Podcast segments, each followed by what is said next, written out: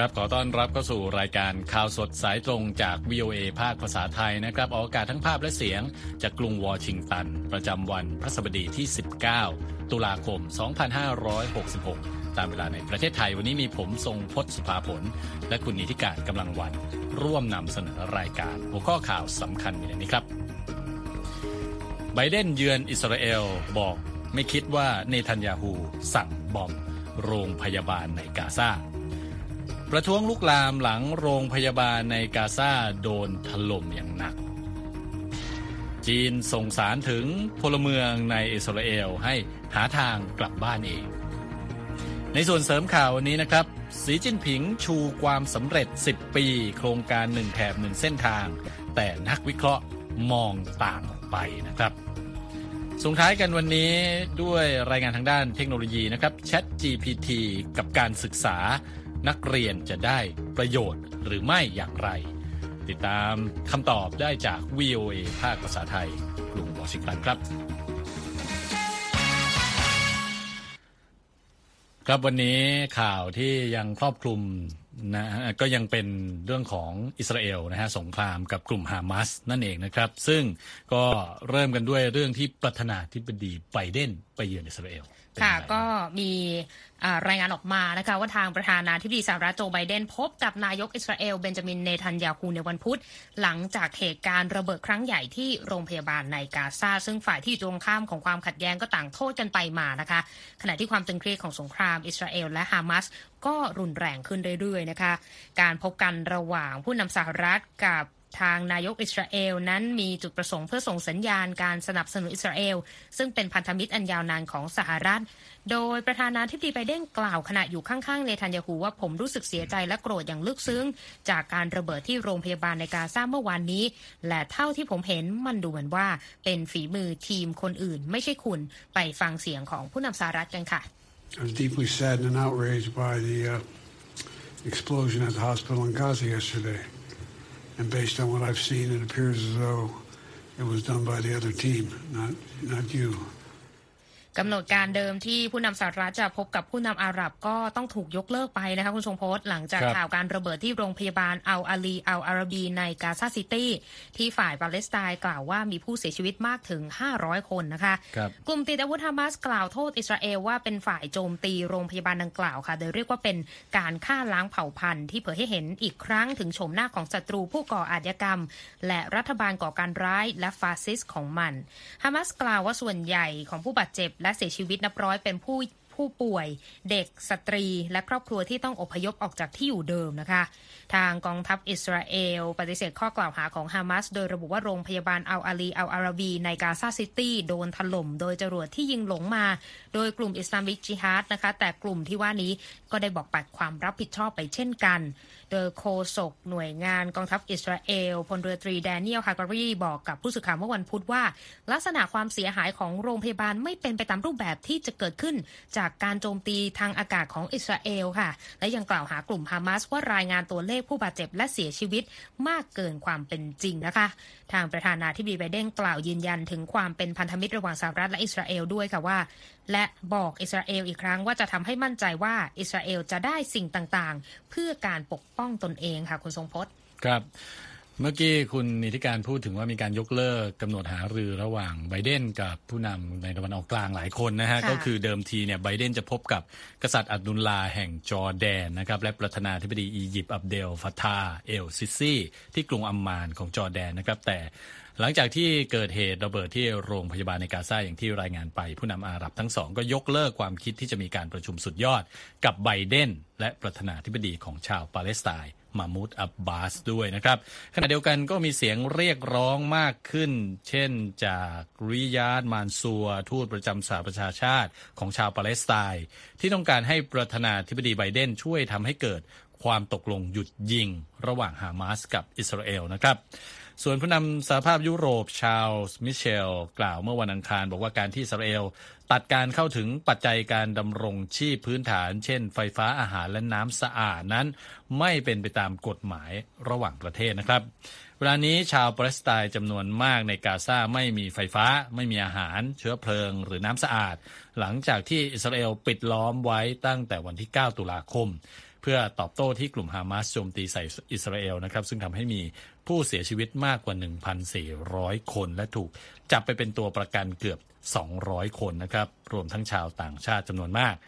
หลายวันที่ผ่านมาอิสราเอลก็โจมตีทางอากาศอย่างหนักใส่ฉนวนกาซาเป็นการตอบโต้นะครับ สังหารประชาชนไปมากกว่า 2,800 คน ชาวเมืองกาซาหลายแสนคนอพยพลงภาคใต้นะครับ ตามคำเตือนของอิสราเอล ซึ่งกษัตริย์อับดุลลาแห่งจอร์แดนตรัสในวันอังคารบอกว่าการกดดันให้ชาวปาเลสไตน์ข้ามพรมแดนเข้าไปในจอร์แดน หรืออียิปต์นั้น ไม่ใช่ทางเลือกที่ถูกต้องนะครับ และก็ทรงกำชับว่าจะทำทุกวิถีทางเพื่อป้องกันไม่ให้ความขัดแย้ง ระหว่างอิสราเอลกับกลุ่มฮามาสนั้นลุกลามไปทั่วตะวันออกกลางด้วยนะครับคุณนิติการ ค่ะขยับไปที่ประเด็นเรื่องการประท้วง ที่ตอนนี้ก็ขยายวงกว้างไปในหลายพื้นที่ หลังจากที่มีเหตุระเบิดที่โรงพยาบาลในกาซาแล้วก็ฆ่าชีวิตผู้คนเป็นจำนวนมากนะคะ ฝั่งอิสราเอลก็ถูกกล่าวโทษว่าเป็นผู้โจมตี แต่ว่าฝั่งรัฐบาลเทลอาวิฟเองก็โต้กลับว่าเป็นฝีมือของกลุ่มฮามาสนะคะกลุ่มติดอาวุธเฮสบอลาที่มีอิหร่านหนุนหลังในเลบานอนออกมาเรียกร้องให้เกิดการลุกฮือขึ้นในวันพุธ เพื่อประนามการโจมตีดังกล่าวนะคะ การระเบิดเกิดขึ้นในวันอังคารฆ่าชีวิต 500 คนตามข้อมูลของกระทรวงสาธารณสุขกาซาซึ่งบริหารด้วยกลุ่มฮามาสต่อมาเกิดการประท้วงหลายจุดค่ะอย่างที่สถานทูตฝรั่งเศสในกรุงเบรุตของเลบานอน และสถานทูตสหรัฐที่อยู่นอกกรุงเบรุตนะคะ นอกจากนั้นผู้ประท้วงรวมตัวกันด้านนอกสถานทูตอิสราเอล ที่ตุรกีและจอร์แดน ตลอดจนที่สถานทูตฝรั่งเศสและอังกฤษในกรุงเตหะรานของอิหร่าน รวมถึงสถานทูตฝรั่งเศสในตุนิเซียด้วยนะคะ ในเขตเวสต์แบงค์ค่ะกองกำลังปาเลสไตน์ใช้แก๊สน้ำตาสลายฝูงชนที่แสดงการต่อต้านประธานาธิบดีของชาวปาเลสไตน์มามูดอับบาสด้วยค่ะ คุณทรงพจน์ไปที่เรื่องของการประกาศมาตรการลงโทษต่อกลุ่มฮามาสบ้างนะครับ คุณนิติการกระทรวงการคลังสหรัฐก็ออกมาประกาศมาตรการลงโทษ สถาบันการเงินของกลุ่มฮามาสในวันพุธนะครับ เป้าหมายก็เพื่อขัดขวางการสนับสนุนด้านเงินทุนในการโจมตีอิสราเอลมาตรการลงโทษด้านการเงินนี้มุ่งเป้าไปที่เครือข่ายการลงทุนลับของฮามาส ซึ่งเป็นสถาบันการเงินที่เชื่อมโยงกับอิหร่าน และการทำธุรกรรมเงินดิจิทัลในฉนวนกาซารวมทั้งกลุ่มบุคคลอีก 9 คนนะครับภายใต้มาตรการลงโทษนี้ทรัพย์สินทั้งหมดของกลุ่มฮามาสที่อยู่ในสหรัฐจะถูกอายัดไว้นะครับและห้ามบริษัทต่างๆ ของสหรัฐทำธุรกิจกับกลุ่มติดอาวุธนี้ กระทรวงการคลังสหรัฐบอกว่านิติบุคคลทางการเงินของฮามาสที่ถูกลงโทษนั้นตั้งอยู่ในซูดาน ตุรกีอัลจีเรีย และกาตาร์ด้วย เจเน็ตเยนเล่นนะครับรัฐมนตรีคลังสหรัฐมีแถลงการว่าสหรัฐใช้มาตรการลงโทษที่เจาะจง มุ่งเป้าไปที่ภาคการเงิน และผู้สนับสนุนทางการเงินแก่ฮามาสสืบเนื่องจากการสังหารหมู่ ชาวอิสราเอลอย่างโหดเหี้ยม รวมทั้งเด็กจำนวนมาก รัฐมนตรีเยนเล่นบอกว่าเราจะยังคงใช้มาตรการที่จำเป็นทุกอย่าง เพื่อไม่ให้กลุ่มก่อการร้ายฮามาสสามารถระดมและใช้เงินทุน เพื่อการกระทำที่โหดร้ายและป่าเถื่อน ต่อประชาชนอิสราเอลนะครับ ค่ะประเด็นความขัดแย้งของกลุ่มฮามาสกับทางอิสราเอลก็ลุกลามไปที่ภาคธุรกิจแล้วนะคะคุณพงพศเพราะว่าล่าสุด ร้านแมคโดนัลด์ในสาขาที่อยู่ในกลุ่มประเทศมุสลิมบางประเทศ ไม่เข้าร่วมโครงการริเริ่มโดยแฟรนไชส์แมคโดนัลด์ในอิสราเอล ที่ให้ทหารอิสราเอลได้กินฟรีนะคะแสดงให้เห็นถึงการแบ่งขั้วทางความคิดการเมือง ภายในแบรนด์ร้านอาหารแห่งนี้หลังจากเกิดสงครามขึ้น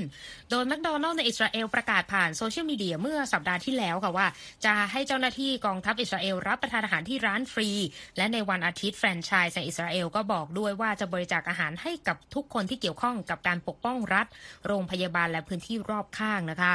แมคโดนัลด์ในอิสราเอลมีบริษัทอาร์ลอนเยลจำกัดเป็นเจ้าของตามข้อมูลในแถลงการณ์ของบริษัท ซึ่งรอยเตอร์รายงานว่ายังไม่มีข้อมูลเพิ่มเติมเกี่ยวกับบริษัทออกมานะคะ อีกด้านหนึ่งมีการเคลื่อนไหวของแฟรนไชส์แมคโดนัลด์ในซาอุดิอาระเบีย โอมาน คูเวต สหรัฐอาหรับเอมิเรตส์จอร์แดน และตุรกี มีการออกแถลงการว่าพวกตนไม่มีส่วนเกี่ยวข้องกับแคมเปญในอิสราเอลค่ะแมคโดนัลล์ในซาอุดิอาระเบียออกแถลงการที่ระบุว่า ตามที่มีข่าวว่าแมคโดนัลล์ในอิสราเอลกำลังบริจาคอาหาร เราขอยืนยันว่านั่นเป็นการตัดสินใจส่วนบุคคลในส่วนของเขา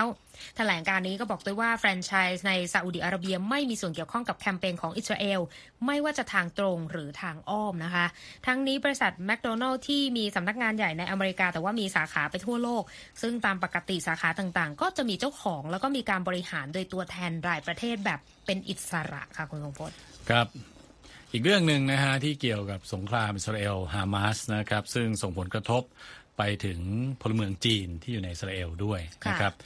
ซึ่งล่าสุดนะฮะทางรัฐบาลจีนก็ส่งข้อความไปถึงพลเมืองชาวจีนในอิสราเอลที่ต้องการเดินทางกลับประเทศในช่วงเวลาที่กำลังเกิดสงคราม ให้ซื้อตั๋วเครื่องบินพาณิชย์กลับเองนะครับ โดยโฆษกกระทรวงการต่างประเทศจีนเหมาหนิง ระบุในการถแถลงข่าวเมื่อวันจันทร์ว่าเครื่องบินโดยสารระหว่างจีนกับอิสราเอลยังให้บริการตามปกติ เราแนะนำให้พลเมืองชาวจีน เดินทางกลับด้วยเที่ยวบินพาณิชย์เหล่านั้นอย่างเร็วที่สุดนะครับพลเมืองจีนจำนวนมากที่ตกค้างอยู่ในอิสราเอลต่างใช้สื่อสังคมออนไลน์ ในการเรียกร้องให้รัฐบาลจีนนำพวกเขาออกไปจากพื้นที่ความขัดแย้งนะครับ ผู้ใช้เว็บไซต์เว่ยโปที่ใช้ชื่อว่าเหวินวู ระบุว่ามีประกาศเตือนมีคำแนะนำพร้อมให้ความช่วยเหลือเต็มรูปแบบ แต่ไม่มีการอพยพพลเมืองชาวจีน นอกจากนี้ก็มีการแชร์ภาพจากโทรศัพท์มือถือที่นักศึกษาจีนในอิสราเอลส่งข้อความทาง WeChat นะครับเพื่อสอบถามสารทูตจีนว่ามีแผนอพยพชาวจีนออกไปจากอิสราเอลหรือไม่ แต่ส่วนใหญ่ไม่ได้รับคำตอบที่น่าพอใจ อย่างไรก็ตามนะครับ ความเห็นอีกด้านหนึ่งจากผู้ใช้สื่อสังคมออนไลน์ชาวจีนหลายคนก็วิจารณ์พลเมืองจีนในอิสราเอลว่าต้องการฉวยโอกาสจากรัฐบาลจีน และไม่ต้องการจ่ายค่าตั๋วเครื่องบินเองนะครับ ทีนี้ฮะ VOA ภาคภาษาจีนก็ได้ไปค้นหานะฮะข้อมูลค่ะเที่ยวบินตรงจากกรุงเทลอาวิฟไปหลายเมืองใหญ่ในประเทศจีน ซึ่งรวมถึงเซี่ยงไฮ้ปักกิ่งเซินเจิ้นและฮ่องกงเขาบอกว่าแทบไม่มีเที่ยวบินตรงเหลืออยู่เลยนะฮะอืมคุณนิติการค่ะส่วนเที่ยวบินอื่นๆ ที่ต้องไปต่อเครื่องบินนะฮะก็อาจจะไปต่อหนึ่งต่อสองต่อเนี่ยมีราคาสูงกว่า 1,000 ดอลลาร์หรือมากกว่า 36,000 บาทนะครับค่ะนั่นก็เป็นเรื่องราวแง่มุมต่างๆ ของสงครามอิสราเอลฮามาสซึ่งต้องบอกว่าส่งผลกระทบวงกว้างต่อหลายประเทศ หลายประเด็นหลายหลากเรื่องราวนะครับ ก็ติดตามเรามี เอ่อเป็นเป็น Section พิเศษ section พิเศษค่ะนะฮะในเว็บไซต์จัดทำเกี่ยวกับสงครามของอิสราเอลกับฮามาสโดยเฉพาะก็เข้าไปชมกันได้ที่เว็บไซต์ voa thai com นอกจากนี้ก็ยังสามารถติดต่ออัปเดตข้อมูลข่าวสารต่างๆ จากเราได้ทางสื่อสังคมออนไลน์ทุกช่องทางที่เรามีครับ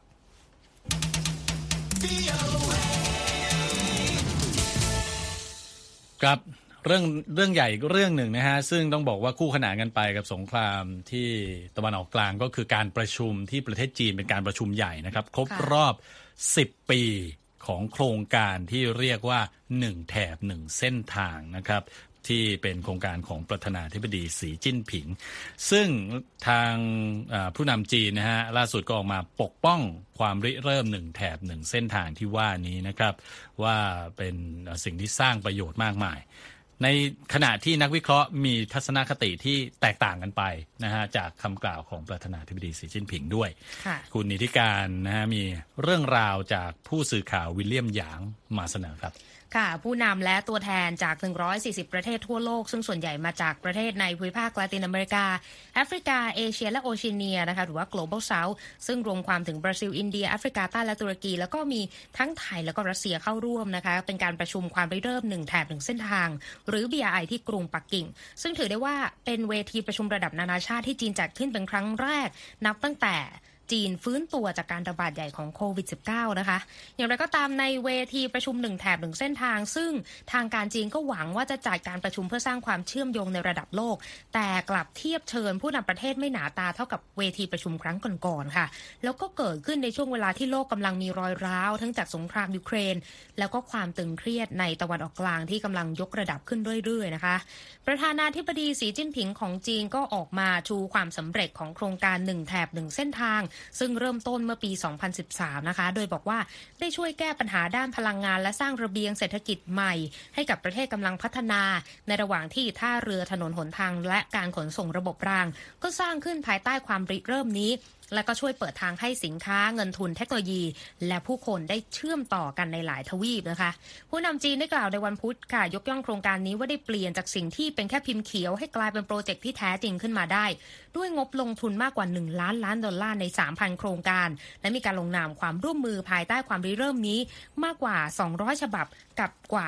150 ประเทศทั่วโลกค่ะคุณทรงพจน์กับหลายคนคงอยากรู้ว่านักวิเคราะห์เนี่ยมีความเห็นต่อการ ประชุมปีนี้อย่างไรบ้าง สิ่งแรกที่นักวิเคราะห์มองก็คือว่ารัฐบาลปักกิ่งต้องการให้เวทีนี้ค่ะ ช่วยปรับมุมมองของจีน ในฐานะผู้นำประเทศเศรษฐกิจกำลังพัฒนาในสายตาชาวโลกนะคะ โดยยุนซุนผู้อำนวยการโครงการจีนแห่ง Stimson Center สถาบันคลังสมองในกรุงวอชิงตันก็บอกกับวีโอเอว่า โครงการ BRI เป็นวาระด้านนโยบายการต่างประเทศของจีนมาโดยตลอดนะคะ และวิสัยทัศน์ที่ว่ารัฐบาลปักกิ่งได้นำเสนอผ่านโครงการนี้ก็คือ จีนได้มอบการพัฒนาโครงสร้างพื้นฐานและเศรษฐกิจ ให้กับประเทศกำลังพัฒนาในวงกว้าง ทีนี้นักวิเคราะห์บางรายก็เห็นว่าโครงการดังกล่าวเนี่ยได้รับการได้สนับสนุนระบบโครงสร้างพื้นฐานที่จำเป็นกับประเทศกำลังพัฒนา แล้วก็เปิดทางให้จีนฉายภาพในฐานะผู้หยิบยื่นเทคโนโลยีขั้นสูงให้ อย่างเช่น รถขับเคลื่อนพลังงานไฟฟ้า เรื่องแบตเตอรี่ แล้วก็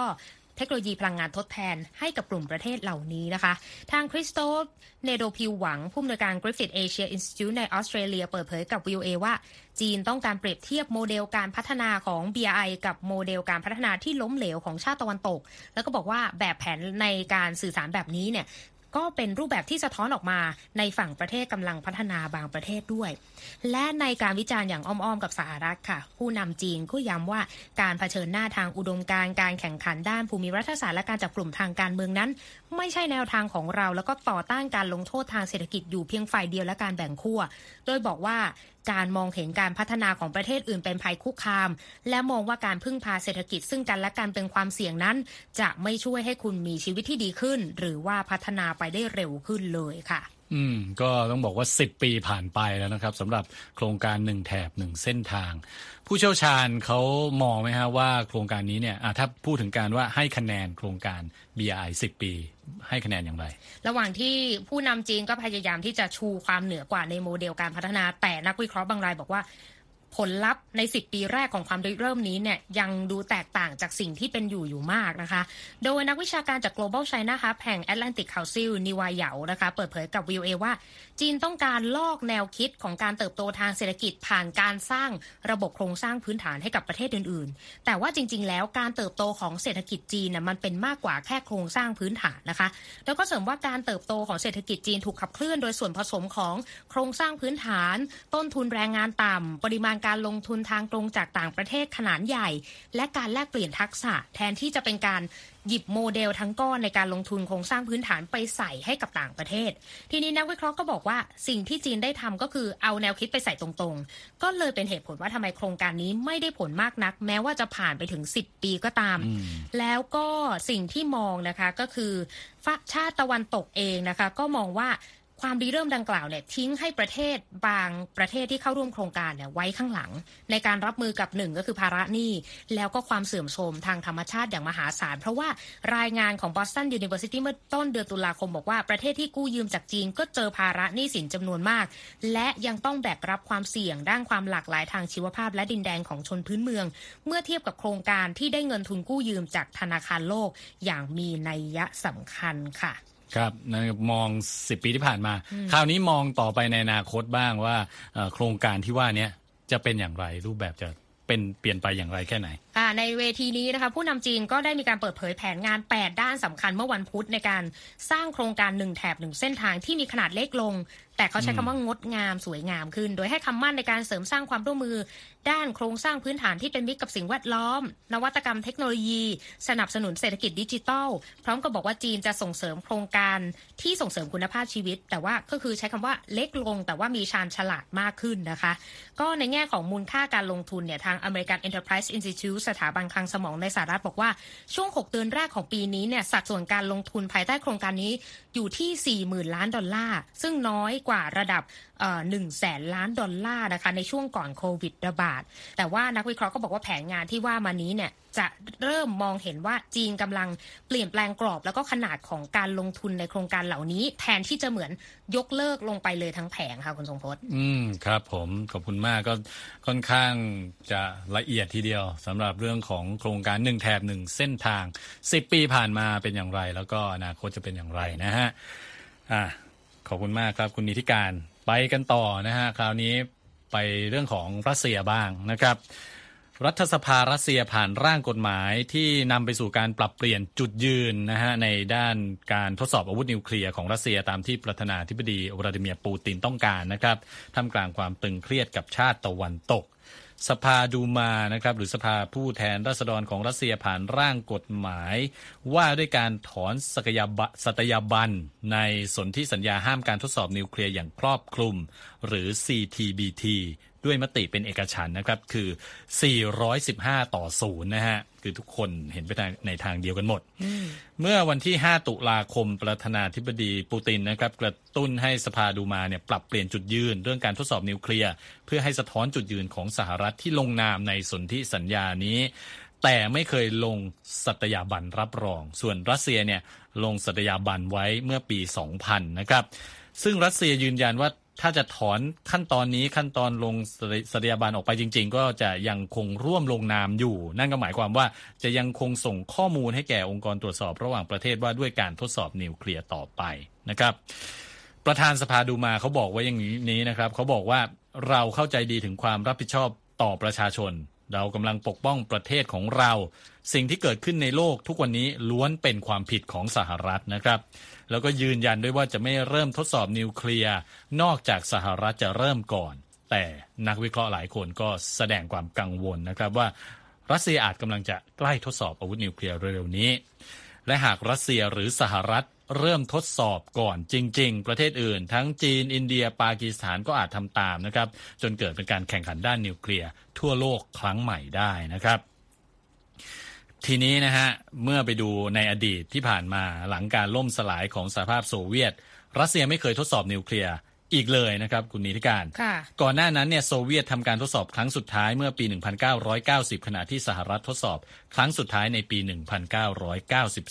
1992 แล้ว ที่น่าสนใจนะฮะในการเยือนจีนของปูตินเมื่อวันพุธเนี่ยภาพจากโทรทัศน์แสดงให้เห็นเจ้าหน้าที่ทหารรัสเซียผู้หนึ่งนะฮะถือกระเป๋าเอกสารที่เรียกว่ากระเป๋านิวเคลียร์ติดตามประธานาธิบดีปูตินไปด้วย ซึ่งเชื่อว่าเป็นกระเป๋าที่สามารถเปิดแล้วก็สั่งการโจมตีด้วยนิวเคลียร์ได้ตลอดเวลาด้วยนะครับ ค่ะ คุณผู้ฟังกำลังรับฟังข่าวสดสายตรงจาก VOA นะครับ ไปที่ดัชนีหุ้นกันต่อนะฮะ ดาวโจนส์วันนี้ลดลง 333 จุด ปิดที่ 33,665 จุด Standard and Poor's ลดลง 59 จุด ปิดที่ 4,315 จุดนะครับ NASDAQ ลดลง 219 จุด ปิดที่ 13,314 จุด ส่วนอัตราแลกเปลี่ยนวันนี้ 1 ดอลลาร์แลกได้ 36 บาทกับ 35 สตางค์นะครับ คุณผู้ฟังกำลังรับฟังข่าวสดสายตรงจาก VOA ภาคภาษาไทยครับ มีข่าวสังคมกันหนึ่งข่าวคุณนิติการค่ะ ไปกันสั้น ๆนะคะศาลฎีกาอินเดีย มีมติไม่รับรองการแต่งงานของคนเพศเดียวกันนะคะ โดยมีมติเป็นเอกฉันนะคะ โดยผู้พิพากษา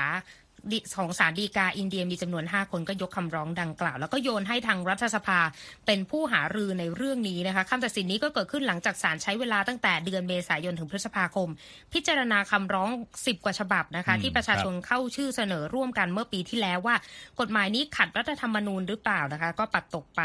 ขณะที่ทางศาลก็มีความเห็นให้ทางสภาไปหารือเรื่องการสมรสเพศเดียวกันในหลายประเด็นนะคะ แล้วก็แนะนำให้มีการเชิญผู้เชี่ยวชาญมาร่วมในการพิจารณาด้วยบรรยากาศหลังจากคำตัดสินของของศาลบีออกมาก็สร้างความผิดหวังให้กับชุมชน LGBTQ ในอินเดียมากนะคะผู้ร่วมฟังพิจารณาก็มีการหลั่งน้ำตากันเลยทีเดียว ครับผมไปส่งท้ายกันด้วยเรื่องของเทคโนโลยีบ้างนะครับ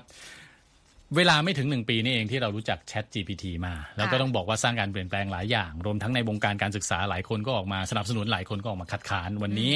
มีรายงานจากคุณธัญพรสุนทรวงศ์นะครับ ที่เรียบเรียงจากผู้สื่อข่าวคาริน่าบราฟาเชียนนะฮะของ VOA เกี่ยวกับข้อดีข้อเสียนะฮะของ Chat GPT ในวงการการศึกษามาเสนอครับ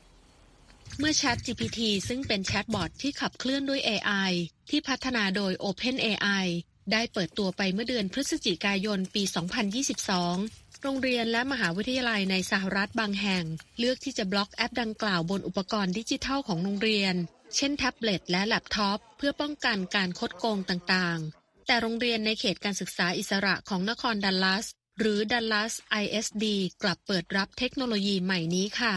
ดัลลัส ISD เชื่อว่า การเรียนรู้เกี่ยวกับการใช้เทคโนโลยี AI อย่างมีความรับผิดชอบและมีจริยธรรมนั้น จะช่วยให้นักเรียนสามารถเข้าใจถึงความสำคัญของการสร้างเนื้อหาต้นฉบับ และการอ้างอิงแหล่งที่มาเพื่อหลีกเลี่ยงการลอกเลียนได้ค่ะ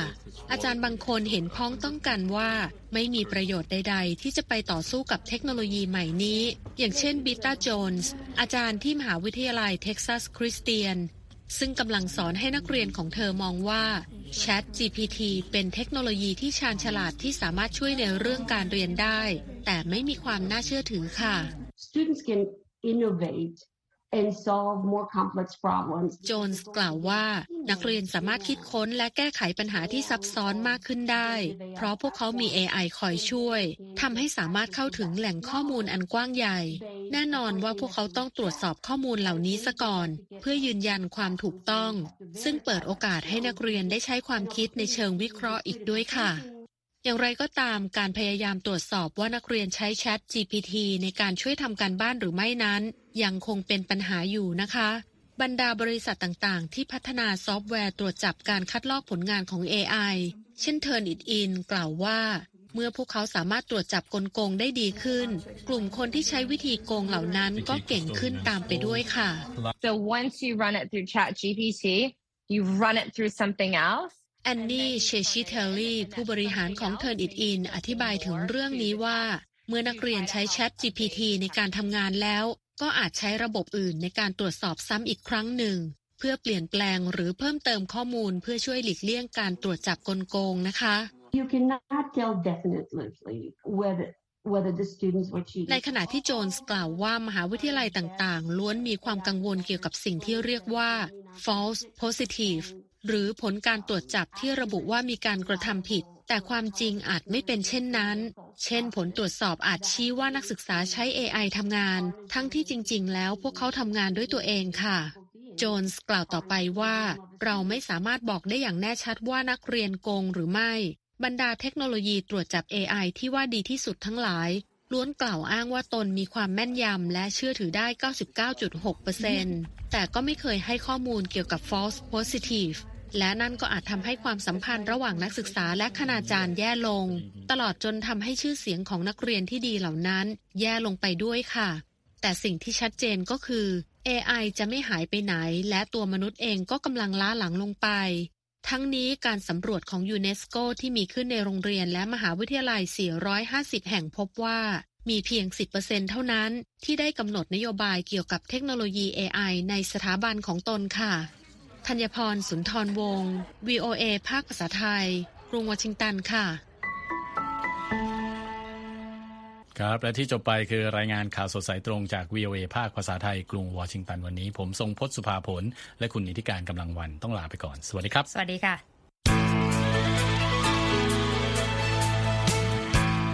ครับและที่จบไปเป็นรายการจาก VOA ภาคภาษาไทย รายงานสดส่งตรงจากกรุงวอชิงตันประเทศสหรัฐ คุณผู้ฟังสามารถติดตามข่าวสารจากทั่วโลกได้ในทุกที่ทุกเวลา ที่เว็บไซต์ voa thai com รวมถึงทุกช่องทางในโซเชียลมีเดีย Facebook YouTube Twitter และ Instagram เริ่มต้นวันด้วยการอัปเดตข่าวสารจากทั่วโลก ผ่านรายการข่าวสดสายตรงจาก VOA ภาคภาษาไทย และสุดสัปดาห์กับ VOA ทั้งยังเรียนรู้เรื่องราวทางวัฒนธรรม และไลฟ์สไตล์ ผ่านรายการภาษาอังกฤษแบบอเมริกันของเรา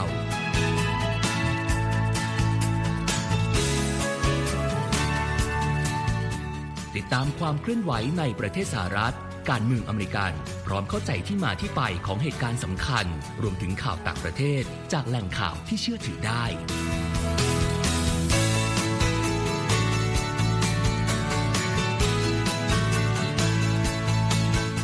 นอกจากนี้ VOA ยังมีบทสัมภาษณ์และคอนเทนต์แบบ Exclusive จากบุคคลที่น่าสนใจหลากหลายวงการ และยังมีเรื่องราวของคนไทยในประเทศสหรัฐอีกด้วย